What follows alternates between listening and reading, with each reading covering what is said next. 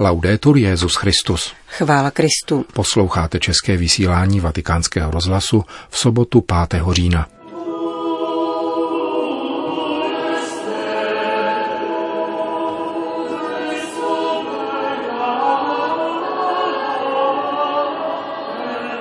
Vnímat soucit, který k nám chová Bůh, podstatně náleží k hodnosti kardinála, řekl papež Vomílí na dnešní konzistoři svolané za účelem jmenování nových kardinálů. Církev je misionářská, protože Bůh je prvním misionářem, řekl papež František při audienci pro sestry z kongregace Ježíše a Marie. Dnešním pořadem provázejí Johana Bronková a Milan Glázer.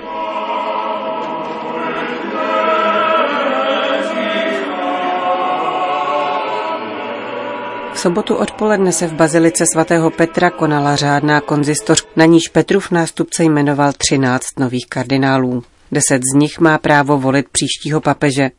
Při bohoslužbě slova bylo přečteno Markovo evangelium o zázračném nasycení zástupů. Jádrem evangelia, které jsme vyslechli, je Ježíšův soucit. Soucit, klíčové slovo evangelia, je vepsán v Kristově srdci – od jak živa je vepsán v božím srdci. V evangelích nezřídka vidíme Ježíše, jak soucítí s trpícími lidmi. A čím více čteme a rozjímáme, chápeme, že pánův soucit není nahodilý, sporadický, níbrž trvalý pocit, který je patrně vlastní jeho srdci a stělesňuje boží milosedenství.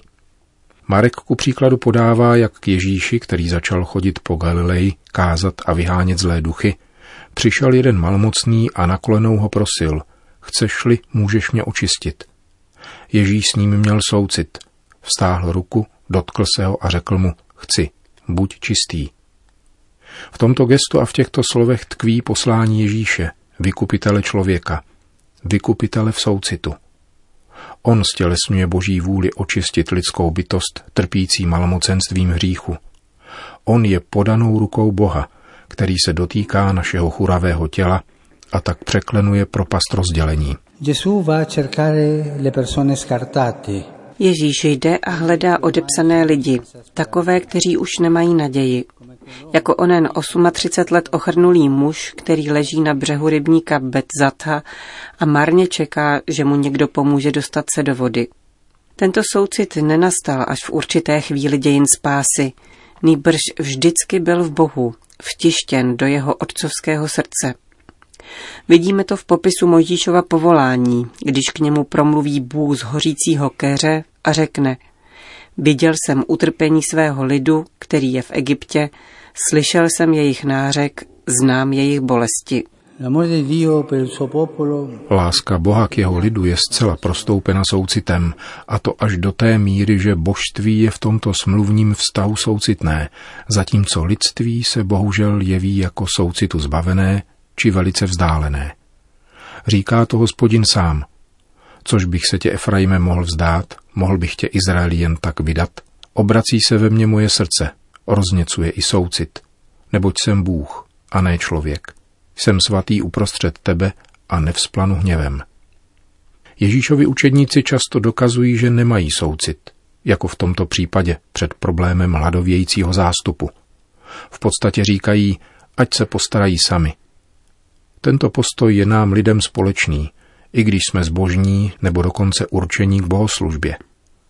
Role, kterou zastáváme, nás nedokáže učinit soucitnými – jak je patrné na chování kněze a levity, kteří vidí polomrtvého člověka ležet u cesty, ale přejdou kolem něho a jdou dál.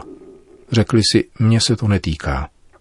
Vždycky existují důvody, někdy také kodifikované, které vytvářejí institucionálně odepsané lidi, jako v případě malomocných. Jistě musí zůstat mimo, tak je to správné. Z tohoto postoje velmi, příliš lidského, se vyvozují i určité struktury bezcitnosti. V tomto bodě se můžeme ptát, jsme si vědomi, my jako první, že jsme předmětem božího soucitu. Obracím se zejména k vám, bratři kardinálové, a k těm, kteří se jimi stanou. Je ve vás toto vědomí živé?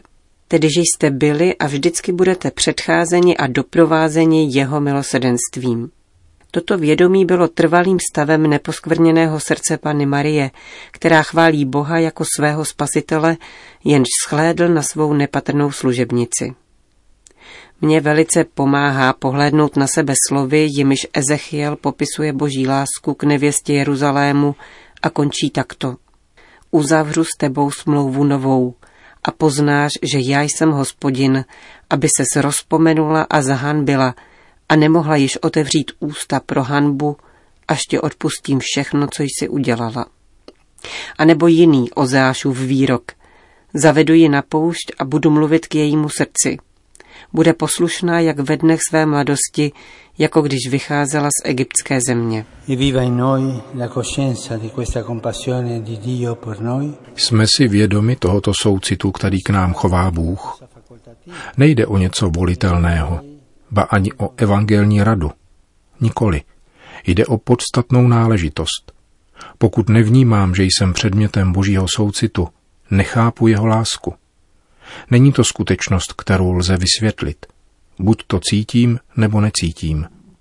A pokud necítím, jak ji mohu sdílet, dosvědčovat a dávat. Konkrétně, mám soucit s tím či oním bratrem, biskupem či knězem, anebo ho stále ničím svým odsuzováním a lhostejností. Na tomto živém vědomí závisí také schopnost věrnosti vlastnímu pověření.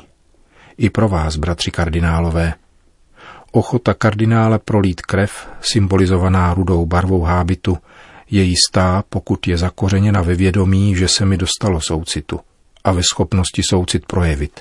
Jinak nelze být poctivým. Mnohé věrolomné chování mužů církve plyne z nedostatečného vnímání obdrženého soucitu a z návyku dívat se jinam, z navyklé lhostejnosti. Prosme dnes na přímluvu apoštola Petra o milost soucitného srdce, abychom byli svědky toho, který na nás milostivě zhlédl, vyvolil nás, posvětil a poslal nést všem svoje evangelium spásy. To byla homílie papeže Františka při dnešní kardinálské konzistoři.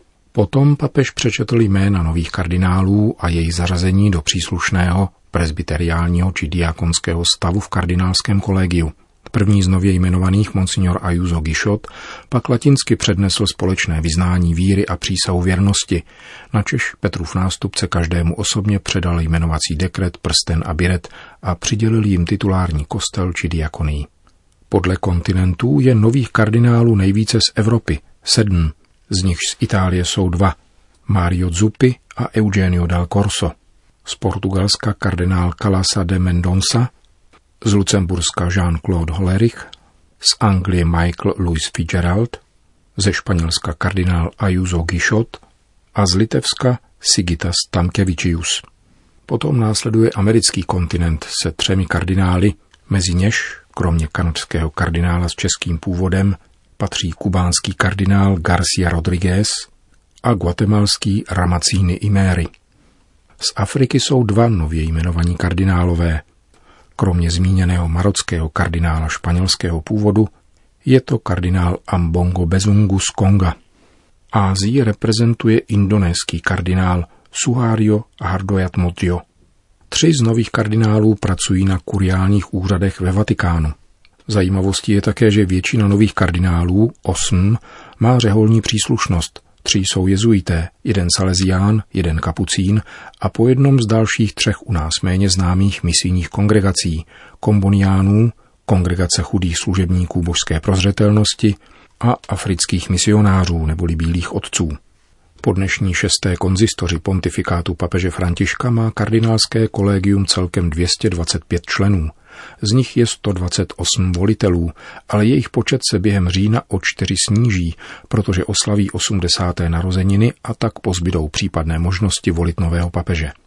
V kolegiu již od loňské konzistoře převažují kardinálové jmenovaní Františkem, kterých je 84.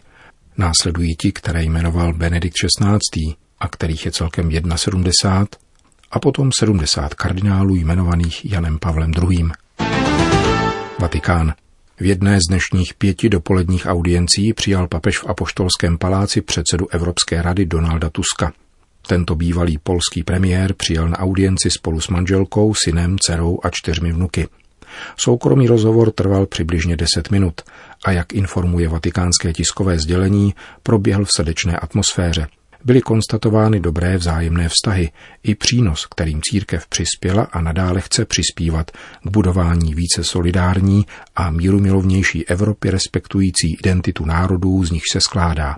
V následující konverzaci byly probrány některé otázky mezinárodního i regionálního rázu se zvláštním zřetelem k budoucímu uspořádání Evropské unie a k migraci. Končí tiskové sdělení o dnešní audienci předsedy Evropské rady Donalda Tuska u papeže Františka.